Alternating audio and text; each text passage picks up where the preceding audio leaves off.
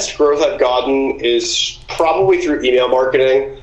Um, I'm a big fan of using like emotional connection and uh, sending a lot of emails that look personalized but they're not to start conversations and then talk to those people as much as possible because they're going to be your allies moving forward. You're listening to episode number one of the Young Founders Podcast, hosted by myself, Riley Farbaugh, as well as my good friend and colleague, Nate Boland. On this episode of the podcast, we've got Peter Silverman. Pete is one of the co founders of MajorWise, which is an ed tech platform that connects high school students with potential job and internship opportunities. In the company's own words, MajorWise focuses on simplifying the job search process, connecting students with the gig economy, and helping students gain more knowledge and experience to succeed in their field. Pete's a former UVM student as well as a former VSET member, and in 2017, his startup became the first student run business to win the Launch VT pitch competition, the oldest and largest business pitch contest in the state.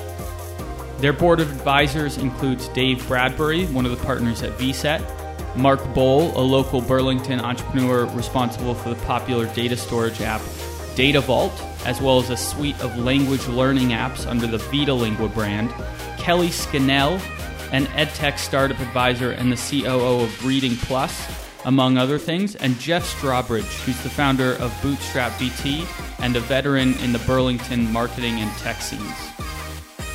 On this episode, we chat about the importance of Pete's board of advisors and what they've been able to do for the company, the challenges of starting a business at age 19 while still attending uh, university at University of Vermont, uh, how Pete and Max raised $200,000 for their startup before they even left school, and the perils of raising money for your startup at a young age. We talked about uh, getting from idea to revenue and the point at which you realize your idea might actually work. We got Pete's definition of entrepreneurship and his thoughts on the importance of having a co founder and why you shouldn't be focused on generating revenue off the bat, but instead solving the problem. We also talked about tips and, and tactics for email outreach and getting value from sales calls that don't convert, and why every founder should, should pay for third party audits of their website. Be sure to connect with Pete on social media. You can find him on Twitter at Pete underscore Silverman. You can find me at Riley Farah, Nate at MT Bowl, and don't forget to follow us on Instagram at The Young Founders. Before we dive into this first episode of the podcast, let me just apologize in advance for the audio. This was the first time that Nate and I had ever recorded a podcast, and Pete was down in Boston at the time, so it's a little echoey, but uh, there's still some great content in here. So without further ado, uh, let's dive right in, and uh, we'll take it away. Pete, welcome to the Young Founders Podcast. Thank you for joining us. Yeah, thanks for having me. This is uh, very professional. Love the intro. Absolutely. Had to give you some props there. Um, Pete, why don't you give the listeners a little intro to MajorWise? Sure. Um, I think you covered the basics. Uh, so basically, what we do is we make software to help over 20,000 high schools in the country who have some form of work based learning uh, required to graduate which is the jargon word that basically means any learning that isn't in the classroom. So everything from uh, job shadows to internships to volunteering, we connect them with a big range of employers to basically find an opportunity that fits the student's needs and interests, which will boost their college application, it'll boost their resume, and it'll give them a connection for their first job a little bit later in life. Pete, talk about how this whole thing started. Take us from the idea to the first moment when you realized that the idea might actually work. Um, okay. I think that actually might have been several years. Because I, I pivoted my idea several times. I, I've been working on this for about three years, and my first idea didn't make any sense. I was basically a headhunter for like college internships, and that was when I was a sophomore in college. and I was very stressed out in my dorm room about finding a job, even though I was like a business major with like a fine GPA, uh, despite not ending up with one by the end. um, and basically, I was just drinking like 12 espresso shots, as you do. And I was talking to my buddy Max, who's my roommate and later became my co-founder. And I was just talking to him. I was like, man, like I don't actually know where to work or find a job like at all in Vermont or even like out of college. Like I don't really know what to do. And the only thing college prepared us for was really getting a job at like a big accounting firm or like going to CPA or grad school. Because I went to University of Vermont. It's a big research facility, so it, it basically just tried to get you to keep going to more school. I just kind of wanted to build stuff. Um, so yeah, basically what I did from there was I started trying to find all my friends' jobs and make it a business, and I had no idea how to do that. So the first thing I did was I went to a lot of networking events. I went to about six networking events a week for six months. I became relatively well known in like the community in Vermont, and at the end of the six months, I really had accomplished not that much. I found about 500 kids jobs out of college by the end of the year, but it was pretty much all by hand, and I didn't really have a product, and my revenue model really made no sense. so to answer your question of like when did I think it would work, um, I'd say uh, my first iteration I never thought would work. My second iteration, where I was building websites to find college students jobs, that I had some faith in. And then when I started building systems for colleges, that I had a little more faith in. And then when I started building systems for high schools, I say I'd say I had a lot of confidence it would work like three to six to nine months ago. So very recent. very, very recent. So you guys worked for a long time, like before you started to produce real revenue. I think that's true of a lot of startups. But talk about the challenges of building a business with a somewhat longer path to revenue and longer sales cycle. Yeah, that's interesting. Um, yeah. Um, okay, so the idea with that is when I started building a company, I was 19 and I was in college at UVM. So I didn't really have the most amount of capital to spend. I think I had about 2,000 bucks in savings and I think Max and I both threw about in about a thousand dollars. So we really had no money, and we spent it like idiots too.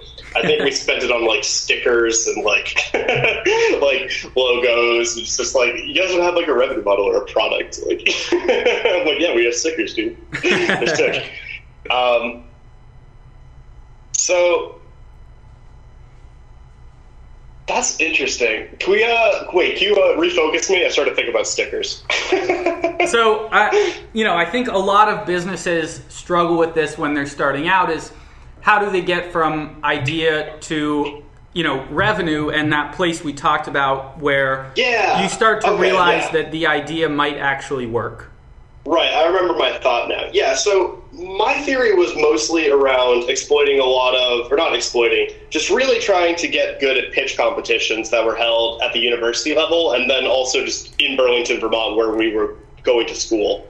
Uh, so there was probably like total, there was about maybe $150,000 worth of like cash and services you could win through strictly pitch competitions.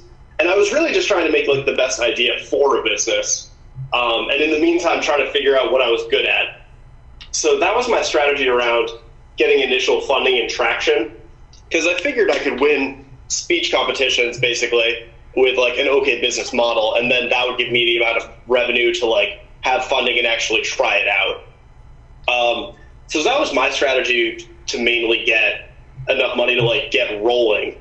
Um, I really like bootstrapping. I don't really like raising money early because uh, I didn't even take investors for the first two years, even though I had the option to. And the reason I didn't do that was because I feel like when you have investors, you're you're doing it not for yourself. You're doing it for a return on your investment, right? Like you're trying to just make as much money as possible, and you're not trying to like fix the problem as best as possible. And when you run a business such as mine, where it's really a, a, it's a newly defined problem.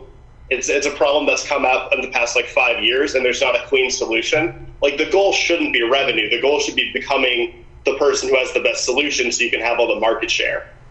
Um, so that, that was my thought around it.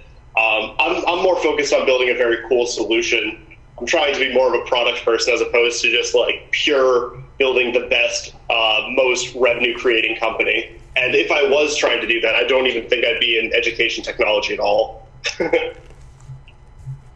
um, Pete, there's a great story that I've heard you tell about uh, the early days of, of building your team and, and getting some help in your business.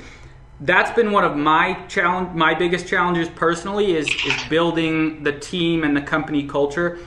Uh, the the story I'm referring to has to do with shoes. Um, can can you tell that story and talk about how you've managed to attract talent into your business and how you've shaped your company culture? Definitely. So um, when I was building my company originally, and right now I build software for high schools, but then I was uh, finding college students jobs. Uh, so it's changed a little bit. But essentially, what I was doing was getting people jobs, and I really wanted to spread the word to get like students on my platform in college, and it was really uh, it was really hard because students are really busy, and in college you're always bogged down with a million surveys from UVM, anyways. And I was like really trying to get people involved, so I was like, man, I should just like uh, I should pay people to like get all of their friends to like like this on Facebook and like share to their friends. And if they see a, a job they like, like send it to their friends but I really didn't have any money to spend on it. So um, I just convinced a lot of college students that it was going to look really great on their resume and it wouldn't be that much work because I would just write them templates to share on their social media and then they would just share it to their friends. And basically, uh, once I made a few sales uh, getting job posts off the site, I, I would just uh, spend the money on Air Jordans, like beer, and just give it to them, and they couldn't be happier. They were always so they were always so happy about it, and it was pretty funny. You'd walk around UVM, there'd be all the people who have like done something for me because they'd have uh, the same white and blue Air Jordans. was that the story you're talking about? Yeah, yeah, it was. That, I think that's such a great story, and and thank you for telling that. I think a lot of people are gonna are gonna get a lot of joy out of that. So, as starting a company, you obviously run into some challenges, um, either with just trying to make things work, trying to get money, um, etc. So, how do you deal with like these hard times during a uh, during starting a business, and how do you not let it um, basically tear down the business and just keep on pushing through it? Because you have been um, continually growing this business for about three to four years, um, which is pretty impressive for such um, a unique uh, revenue path. Um, so how do you just keep on going with that, and uh, what keeps you motivated and keep on uh, uh innovating with your company? Yeah, um, that's interesting. So the question's mostly around motivation. Yeah, what um, keeps you uh, out of like the uh, like whenever you hit a hardship or a downtime in the company? What keeps you pushing through that um, in order to reach your next goal? Yeah, that's interesting.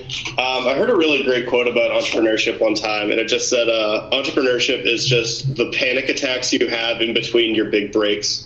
and that uh, that never really that was like the thing that resonated with me the most. Um, yeah, staying motivated is really hard. Um, I had a couple experiences in life where I really didn't do well in corporate environments. Um, I got fired from a couple jobs at tech companies because I was pulling pranks on people and stuff, which was just like stupid shit. um, so yeah, it's it, it's definitely really difficult to stay motivated.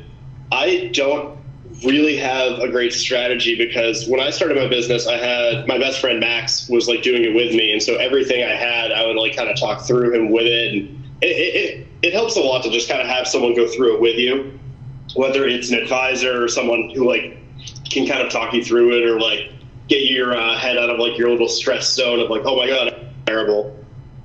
Um, so that's basically how I deal with it. I really just have a great support network with my founding team members and Max. Um, and a lot of my advisors, I really love Mark Bull. I really love uh, Jeff Strawbridge. Um, everyone from the Learn Launch uh, events are always really great. Uh, I, I, really couldn't be happier with my uh, team. I think that's really how I get through it. But there's a lot of strategies. Um, I just know that I'm not the person that could be a solo founder. Uh, I think I have a lot of skills around building cool products and getting minimal viable products out the door and making them really exciting and selling them. But I think I'm very bad at the logistical side. I think I'm not the best at management, and I think I'm not the best at uh, running a lot of the nitty gritty of the company. And I, I, think it's important to recognize that because if, if you think you're going to be great at everything and you're not, then you're just kind of setting yourself up for failure, you know? So, Pete, you touched on the board of advisors. Uh, I think when you and Max started this business, you were both sophomores at UVM. Is that correct? Yeah, I think we were 19, yeah. So, talk about the importance of your board and the impact that those people have had on the company and, and what's been the best guidance that they've been able to offer you along the way. Ooh, okay, yeah, that's a good question. Um, sure. So I basically found a lot of my advisors through just networking events. Because I was I was networking and I was trying to find students jobs anyways, and a lot of the advisors I had were just really interested in like what I was doing, and anyone who like will like just listen to you pitch is pretty honestly like worthwhile to your business. Because if you can bounce ideas off them, like there's going to be a lot of downtime when you're just kind of like in your car driving to meetings and you have ideas and you have uh, someone you want to run ideas by. And Riley actually knows this, I think I called him like two or three times in the past month or two, just like throwing some random social media ideas at him. Um, but yeah, those are the people that I really like because um, they were always there for those ideas. Um, and the, probably the most influential one has been Mark Bull. He was our first investor he was our main strategist for all of our sales. Um, the original deal I had with him before he invested was Mark Bull wanted a certain amount of equity. Uh, it was just a sliver of equity. It was like less than a quarter percent or something, or a quarter percent, something around there. Um, and he just wanted to trade his consulting time for it. And with startups, it's either going to work or it's not. And when it's that small amount of equity for someone who worked as a sales manager for both Oracle and Microsoft before their IPOs, I was like, this is an amazing deal. I'm obviously taking this. And what I got from it was not only like a 30 page sales guide and a lot of content marketing and sales advice, but every time I ran into like objections or I was like, here's a client that's saying this, like, how do I manage that? Mark was always there, and he would just answer me in an email at like weird hours because I was up till like 5 a.m. like doing coding projects and stuff. And Mark was always up too because he just like wakes up at four in the morning. I was like, "Whoa, what's up?" Um, so yeah, that was probably the most influential advisor, but all of them are great. Um, yeah, if you just go through my website, Kelly Scannell bought me tickets to my first conference in uh, Boston, which I found a lot of great clients from. Jeff Strawbridge has been an amazing resource. I know you do a little bit of work with him too, Riley. Yep. And yeah, I, I really couldn't be happier with all my advisors and all the ones that uh, I was in through my business accelerators and then being Learn Launch and New Schools Venture Fund. I think those are all amazing, amazing resources too. So you mentioned a little about uh, about um, Mark Bull helping you raise some capital. I know that a lot of new businesses, especially uh, people that are younger, trying to start businesses, have some trouble uh, raising capital. Um, how were you able to do it um, quickly and efficiently? I was not able to do it quickly. Oh, you weren't. is the trick. well, talk talk no, about what been... you've learned raising capital and, and what advice sure. you have. Sure. So I spent about two years just kind of bootstrapping it and making what I could with very little. And so my presentation for when I did raise my capital was really strong because I said, I've been working with this team for two, two and a half years. Uh, we all work really well together. We did this on a budget of just sales we made, of just products we built that we sold, of just pitch competitions. And we're moving to Boston. We got into these accelerator programs and we're going to hit it hard. And that was a pretty strong pitch. But I, I feel like a lot of the people I've seen try to raise money at early ages, um, since we're talking about young founders here, um, they have this idea that they want to raise a lot of money very quickly, as opposed to I took the opposite approach. I said I wanted to raise two hundred thousand dollars when I graduated from college, so I could have eighteen months runway to pay me and my founders and pay ourselves very minimally, only like thirty thousand dollars a year, and we're just going to build this and make something really great. And uh, I basically got a couple influencers who are really important. I got Kelly Udden, who was a family friend of a friend of Max's, and she was like a big top 50 employee at Athena Health. They, uh, she was uh, one of the first 50 employees, and they grew to like 5,000. And she was also head of the Burlington Country Club, and she let us hold a pitch event there where we pitched a bunch of people who go to the country club, which was fun because they got to pretend they're on Shark Tank and I got to hang out at the country club, pretend I know how to play golf. Um, and Mark Bull was there too, actually, and he basically just talked about. He's like, "Hey, I'm in an investment. I'm really committed. I think these guys are great." And yeah, that's that's basically how I raised money. I got two or three major influencers that I built relationships with for about two, three years.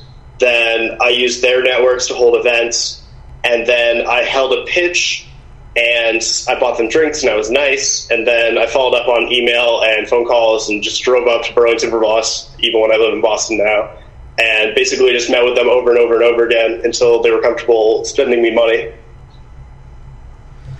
Um, Pete, there was a an article in NBC News um, that there, there's a really great quote from Max that I might pull into the discussion later. But one of the things that I noticed uh, in it from your side was uh, the amount of phone calls and emails that you make on a daily basis. Uh, I think it was. I don't have the article in front of me now, but uh, uh, you know, give give the listeners a, a general estimate for for how many connections you're making on a daily basis. I actually have a better stat because I was looking at my uh, iPhone recently, and it said on average, uh, on an average weekday, I spend about seven hours on the phone every day. which is like disgusting. Wow. um, but yeah, no, I think I think it's really important to spend almost all of your time talking to clients, uh, especially early on, because I I'm pretty close to product market fit. I have a lot of customers where the products and packages are resonating, and I'm mostly talking about sales now, which is it's a great sign because it doesn't say like no one wants this, no one will ever want this. Like they clearly are accepting the product exists and it fits their needs and now I'm just like figuring out pricing and how to like fit the sales cycle best, which is a much better spot to be in. Um, so, yeah, I, th- I, think it's incredibly important to just stay uh, with your clients as long as possible and just understand the problem and solve the problem as opposed to just completely focus on revenue. But yeah, to answer your original question, I think I think I'd probably do about 60 phone calls a day roughly. A lot of those are voicemails, and a lot of those are like advisor calls or me calling my like entrepreneur friends and just running ideas by them. So they're not all business, but they are they are high in volume for sure. yeah, that's that's amazing. Um, so I, I won't ask you about revenue, but you guys have managed to grow fairly quickly over the last uh, three years or so. Um, what's what's been the key drivers of that growth? What would you say are the growth hacks, if you will, that that you've been able to implement? The growth hacks. Um, I'd say the best growth I've gotten is probably through email marketing. Um, I'm a big fan of using like emotional connection and uh, sending a lot of emails that look personalized but they're not to start conversations and then talk to those people as much as possible because they're going to be your allies moving forward. Um, and a pretty common strategy that I almost always suggest to everyone is just say, uh, whatever your target audience is, you should just buy a list of them because they're not that expensive. I think I bought a list of. I'm, I'm recently talking to like HR people in like mid to large size companies in Boston, New York, and I bought a list of like twenty thousand of them online for about four hundred bucks. And from there, I plug that into my email marketing software, and I make the email look like it's personal. And I say, "Hey, um, I've been looking at your company for a long time. Uh, my name is Pete Silverman. Here's what I do. I'd really love to have a 15 minute conversation with you if you're open to it. Um, what I do is going to help you in this way. It's free, or I'll give you a free thing. And if you could even just give me your feedback, I think that'd be really valuable because I consider you an expert in the space. you always you always got to ego stroke them a little bit. Everyone loves that. Yeah, and how do you weed through all those emails? Uh, how many emails did you say? Twenty thousand. Yeah, about twenty thousand. And then is your strategy, you know, one blast all of them, and then follow like. I, I can't imagine more than you know one percent follow up with you, but I guess even one percent of twenty thousand is 200. 200, yeah. 200. I don't. Um, okay, so that that's a lot of really really good leads if, if that's how many respond. But um, you know, is is that the strategy, or you know, are you looking at opens, or how do you how do you determine engagement there? Sure. Um, a lot of people will just respond by hand. And you, you have to set it up. I set it up in MailChimp or Close.io, but any CRM or email marketing service will work.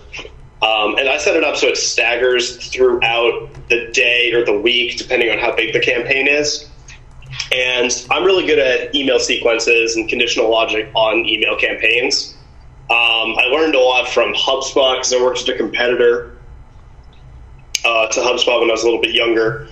And I, I suggest looking at their follow up email campaigns. I think there's some article like 16 follow up sales emails or something.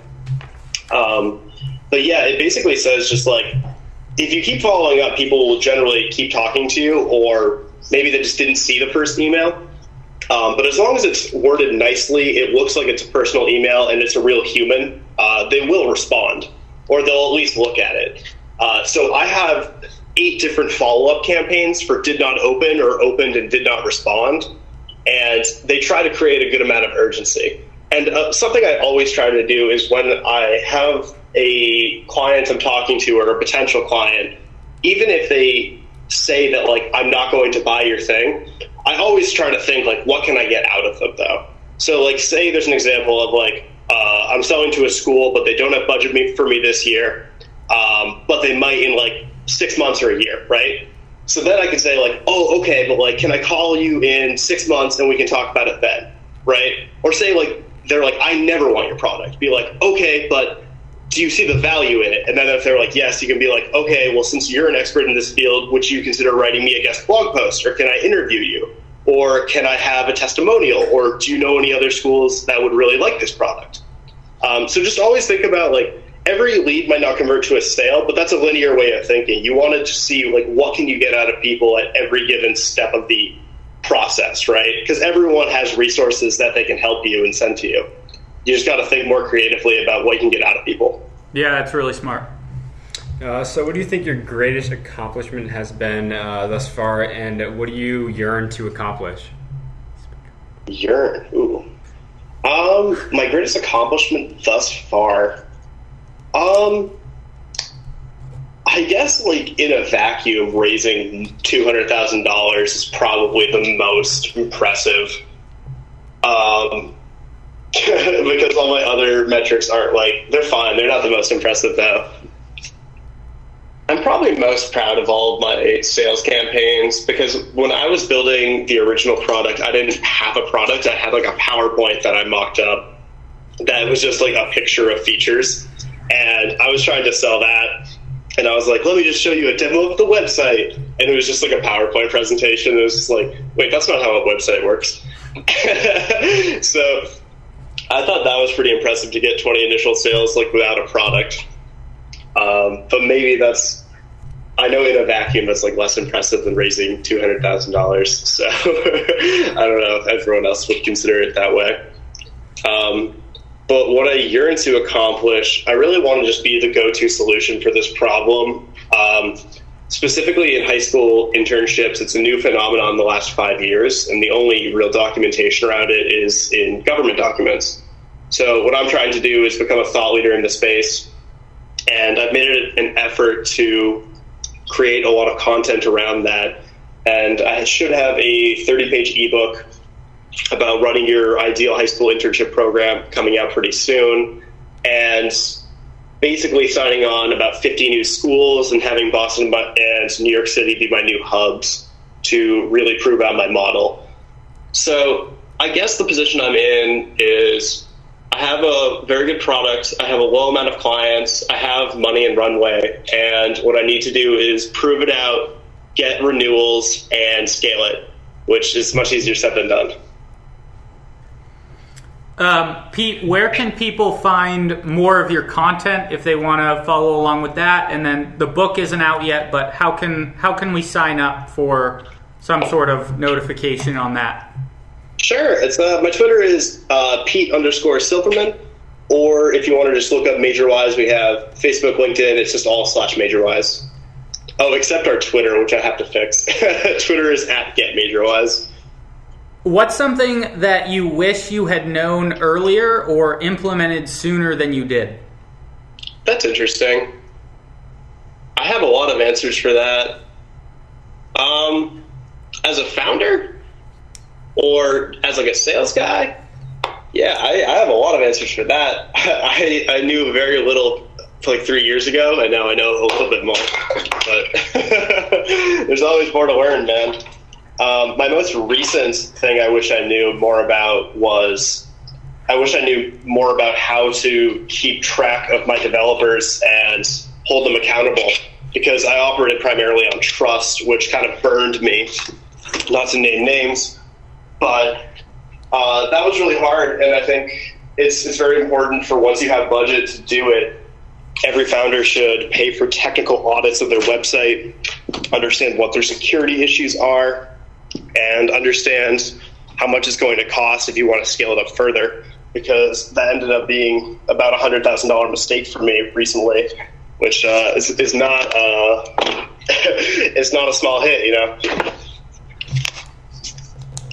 Um, without naming any names, uh, we obviously know that you guys had a little uh, fallout recently with one of your co-founders. Um, talk about uh, the roles that you and Max play and how those roles have evolved since that uh, event.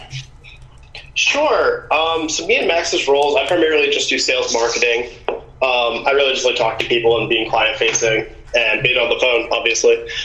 Um, Max really likes, he's more of the introvert of the group. Uh, and what he really likes to do is basically just make the, the best product possible, make sure every client has the best experience possible. Um, but yeah, since we had a recent falling out with our previous uh, chief technical officer, we have had to put on our recruiting hats and try to hire someone to replace them. And looking to scale up in the next couple of years, we need someone who's very good at management, who also has the ability to like fix a lot of code problems very quickly, and is really really good at front end uh, because we're primarily a site that's uh, it's it's facing a non-technical audience of like high schoolers and guidance counselors and high school principals. Like they don't they don't really care about technology. Um, so it, it, doesn't really need to be like the most super secure. Like you don't need like penetration testing or anything that technical. You just need it to look really good. Um, so yeah, we've had to do a lot of technical interviews recently, and that's been pretty difficult, honestly. I, I've struggled a fair amount with doing interviews for technical people, and again, I had to bring in outside consultants just to say like, uh, just to like give them a proper technical interview and kind of challenge them a lot of on a lot of their coding decisions. Because like even I sit in on all the interviews too, where they say like, "What's your favorite like uh, non-relational database?" Right? And I'm like, I could ask that question, but like I have no idea what the follow-up is, and I don't even know what a good or bad answer is. To be honest with you, like if they said Mongo or like J6 or whatever, like I don't know if that's good or bad or why. So I, I definitely needed the outside help for recruiting. Um, but yeah, no, Max and I have definitely had to spend a ton of time on recruiting lately. And in between that, there's all the regular management and sales and working on UX UI, developing new features, and talking to clients if it's actually useful or not. So yeah, that's that's really where I'm at right now. And obviously, that's uh, you know a really valuable and in-demand skill set is is someone to fill that position. Uh, like you said, you know, leadership and management are skill sets in and of themselves. Um, and and you know, hiring for that position is going to be really difficult, especially anticipating growth. Um, that's maybe something that you guys, uh, a challenge that you guys would have faced regardless of uh, the the issue oh, that you oh, guys faced. Definitely. Definitely, we were like sort of hiring for that position anyways, because uh, our previous CTO was also just he, he was pretty functional at developing uh, features before he kind of went AWOL for a couple months, but he very much so was uh, not a very good manager, and I, I think that's a pretty common thing with like kind of younger developers who I, th- I, think when you're very young, you try, as a developer, a lot of people really try to prove themselves and be like, "I'm the smartest." Like, check out all this cool shit I've made, and like, here's how I'm going to make this the most clever way possible. Whereas the the older people I've interviewed are more so about like, how can I make this the best way possible so other people can read it? How can I work well in a team? How can I have like work on my interpersonal skills to actually make that better too? It's it's really just a different mindset and it's really hard for people who are like young, like 20, 22, to have the ability to be like very good at managing people and have that emotional intelligence and have those logistical planning skills, as well as like keep up with a lot of modern frameworks that you're probably learning for the first time within five years, and then also be able to apply all the code as well and be able to check out other people's code. So it's it's a ton of skills, and I'm I'm relatively convinced it's just too much for people to learn within a certain amount of time. And I think that's why I kind of had to move away from hiring younger developers because I, I really just do need at least one or two senior guys to manage everyone. So, what's the worst advice you've ever been given or heard given to someone? The worst advice? the worst advice. You gotta know the uh, the worst to uh, know the best. So, I'll share mine. I'll share mine if, if you if you need yeah, a second to think do. about that. Please do. Uh, and you know, I, I'm early in my career as well. Uh, that's why we're we're on the Young Founders podcast. But um, uh, a popular piece of advice that I hear given is, especially in tech, is fail fast. Um, and to me, as an entrepreneur, that's the opposite of what I want to do because to succeed as an entrepreneur, I feel like all I have to do is stay in business right? Like, right. The longer that I can stay in business, the more successful I am as an entrepreneur. Um, so Interesting. That's how I. That's that's probably the piece of advice that I disagree with the most. That's interesting. I think that's a little different for you and me because you run your own marketing agency. So you you failing is like very bad. But I'm just trying to like redefine this problem like fundamentally.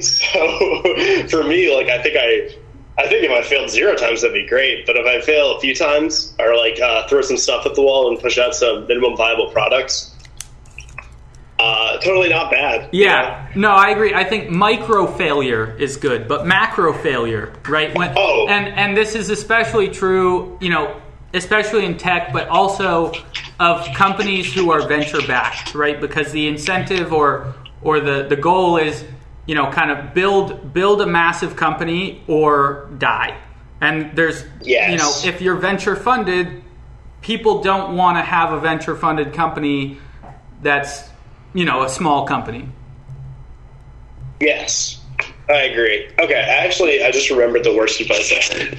I ended up pitching one investor who I told him my idea and I told him our revenue and where we're going. And it's not the most. It's not a Facebook company. Um, I'll just put it like that. But we're basically aiming to get a couple million dollars in revenue by two years from now. And right now we're not there, but it's it's going to get there. We have about a market of twenty thousand clients, and we have at least twenty who really like us, and we're growing really quickly.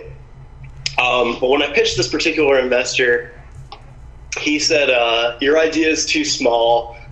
Your idea needs to be like the next Facebook to get to me to invest." And I was like, "That's just not how every business should work, though. Like, not everything has to be Facebook. Like, investors obviously want to see, like, if they want to invest, they want a home run, you know." But there's nothing wrong with running a business that's going to be a double or a triple or whatever, right? Or even a single. Like, why not, right? Absolutely. Um, so, in that's your vision for two years. Talk about where you see your company and yourself in five or ten years.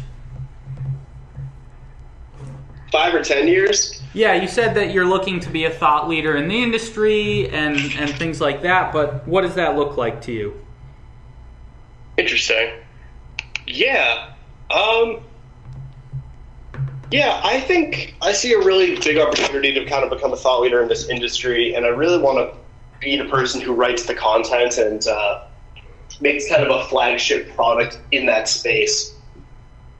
So for the next five years, I'm really trying to brand myself as like the young hotshot who really understands this space and who has a lot of the best ideas and is the person you go to and trust for that type of content. Um, so I kind of just want to be like the HubSpot in like the work-based learning space.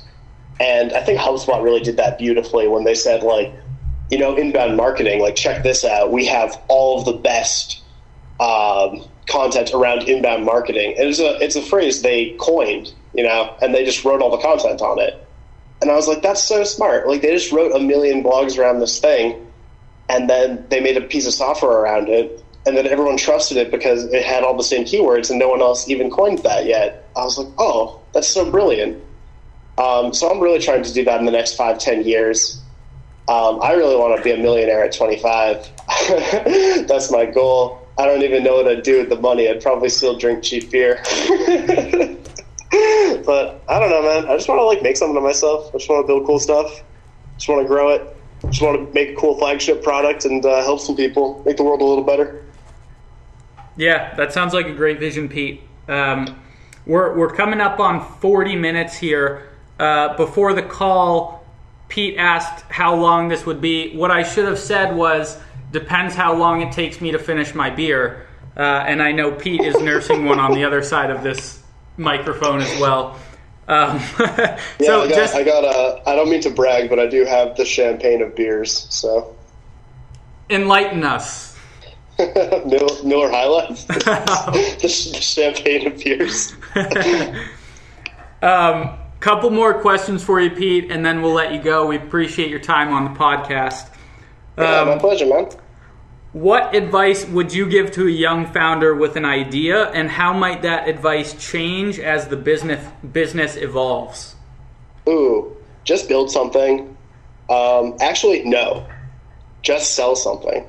Yeah, I'd say the the biggest problem I find with people who have ideas is they want to pitch it and they want to have money, and then they want to build it and then they want to sell it.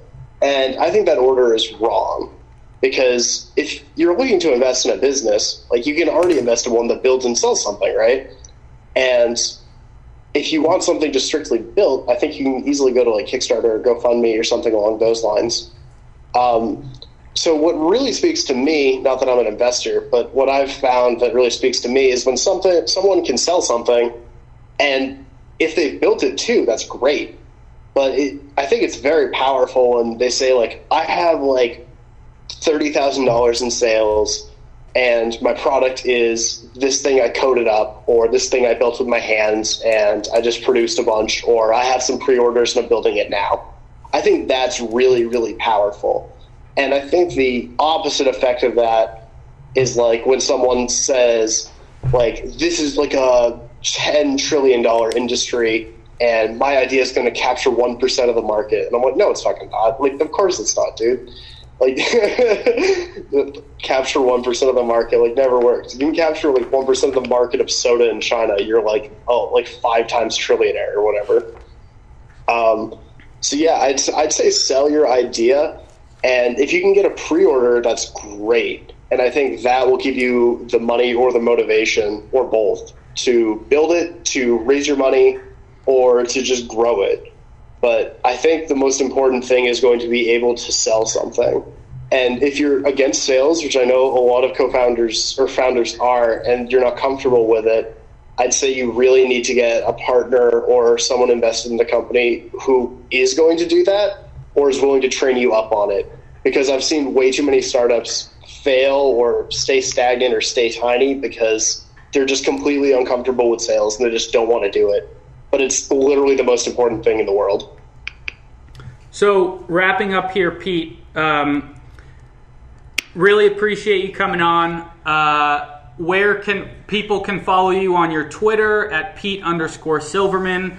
Uh, on your website, I, is it getmajorwise.com?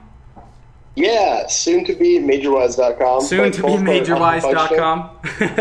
oh, yeah. Oh yeah, we're going through another website overhaul, probably like my twelfth overall. So always moving. Yeah, Um, yeah, feel free to reach out to me. I'm always happy to like offer advice or work on pitch decks or sales or whatever. But I work a lot on in that space, and I really like software as a service businesses, and I like businesses that have kind of like a boring concept, like uh, you know our buddy Byron who makes uh, Easy Probate, right? Yep, absolutely. Or, yeah, I love. He just makes like the it's like a paperwork process for lawyers when someone's died, which is really morbid and like kind of boring. But he makes it really simple and easy and way cheaper. And that's like my favorite type of business. So yeah, if anyone wants to reach out about that, I love chatting about that kind of thing. Uh, and as well, uh, don't forget to head over to Pete's Twitter in the next, I don't know, Pete, couple weeks, couple months for the release of your ebook. Oh man, I'll have this done by hopefully by Thanksgiving. Okay. I'll be trying. Awesome. I'll, I'll definitely have it out by the first of next month, so December first. And uh, Nate's got one last question for you, and then I want to close up with a quote from Max. And, and I hate to, I almost hate to put this out there uh, because Max couldn't make it today, but I'm just going to put it out again uh, when we do get him on the podcast because I love it that much. But uh, Nate, Right. Nate, go ahead. What's your what's your closing question? So, what is your definition of entrepreneurship? What is my definition?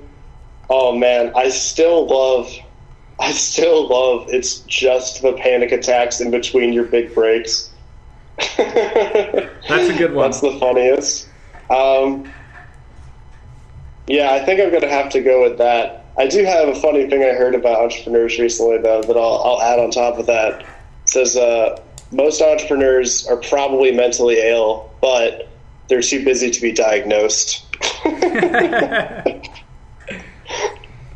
Okay, I'll I'll leave everyone with this uh, super powerful quote from Max that I really like.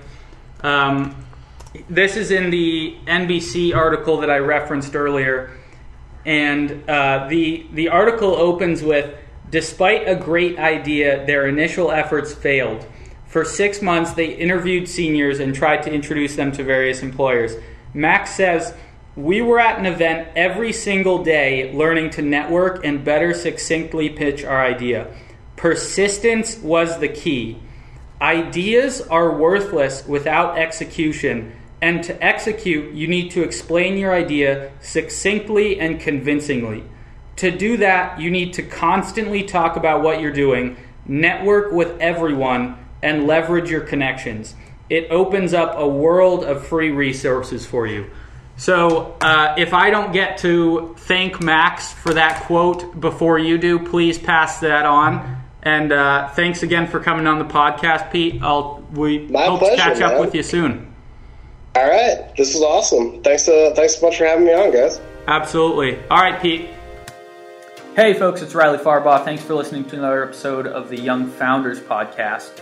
If you guys enjoyed this episode, if you got any value from it, please help spread the word. Post a screenshot to your Instagram story. Tell us what episodes you've been listening to on Twitter. Share an episode with your Facebook fam. Text someone a link to an episode if you think they benefit from it. And please leave us a review on the podcasting platform of your choice. Anything you guys can do to help us out is so helpful to us and very, very much appreciated. You can connect with me on Twitter or Instagram at Riley Farah. Find Nate at NT Bowl. You can also find every episode of the Young Founders podcast at theyoungfounders.com. We've also compiled a bunch of resources there to help you guys out on your journey towards creating a profitable, sustainable, and fulfilling business for yourselves. And if there's anything Nate and I can do to help you guys out along the way, please reach out to us. We both love connecting with other young entrepreneurs, and we're happy to help in any way that we can. Also, if you think you or someone you know would be a good fit to be a guest on the podcast, let us know that also. We're always looking for cool new guests you can DM us or go to theyoungfounders.com slash apply and fill out the short form there. Thanks for tuning into this episode of the Young Founders Podcast. We'll see you next time.